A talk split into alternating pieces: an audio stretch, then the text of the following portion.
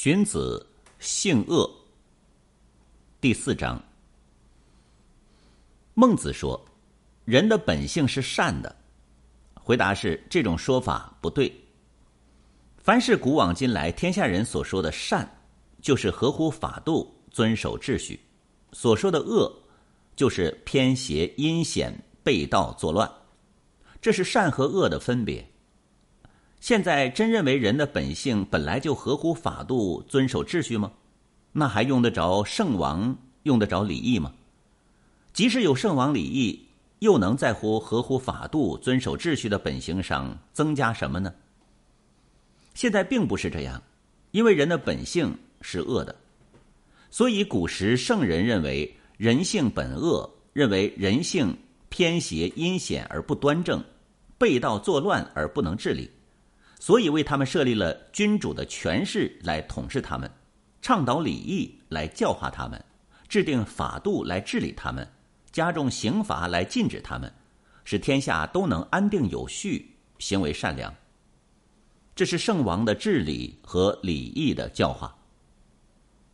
现在尝试去掉君主的权势，取消了礼义的教化，废除法度的治理，没有刑罚的禁止。站在一旁观看天下人的交往，如果这样，那么强者就会损害弱者而掠夺他们，人多的就会凌辱人少的而侵扰他们，天下人背道作乱而各国相互灭亡，就立而可待了。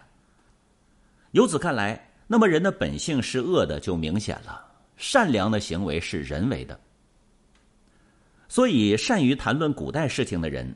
一定要用现代做验证，善于谈论天的，一定要用人做验证。凡是辩论，重要的是能核对、能检验。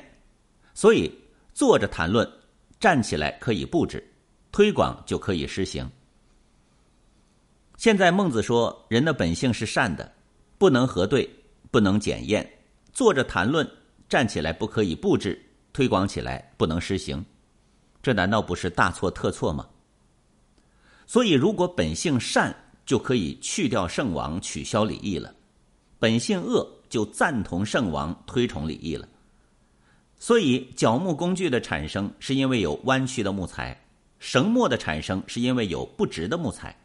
设立君主，倡导礼义，是因为人性恶。由此看来，那么人的本性是恶的，就明显了。善良的行为是人为的。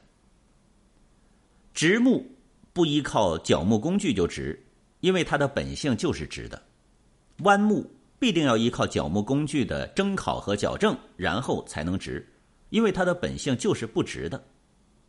现在人的本性是恶的，必定要依靠圣王的治理、礼义的教化，然后才开始遵守秩序，行为善良。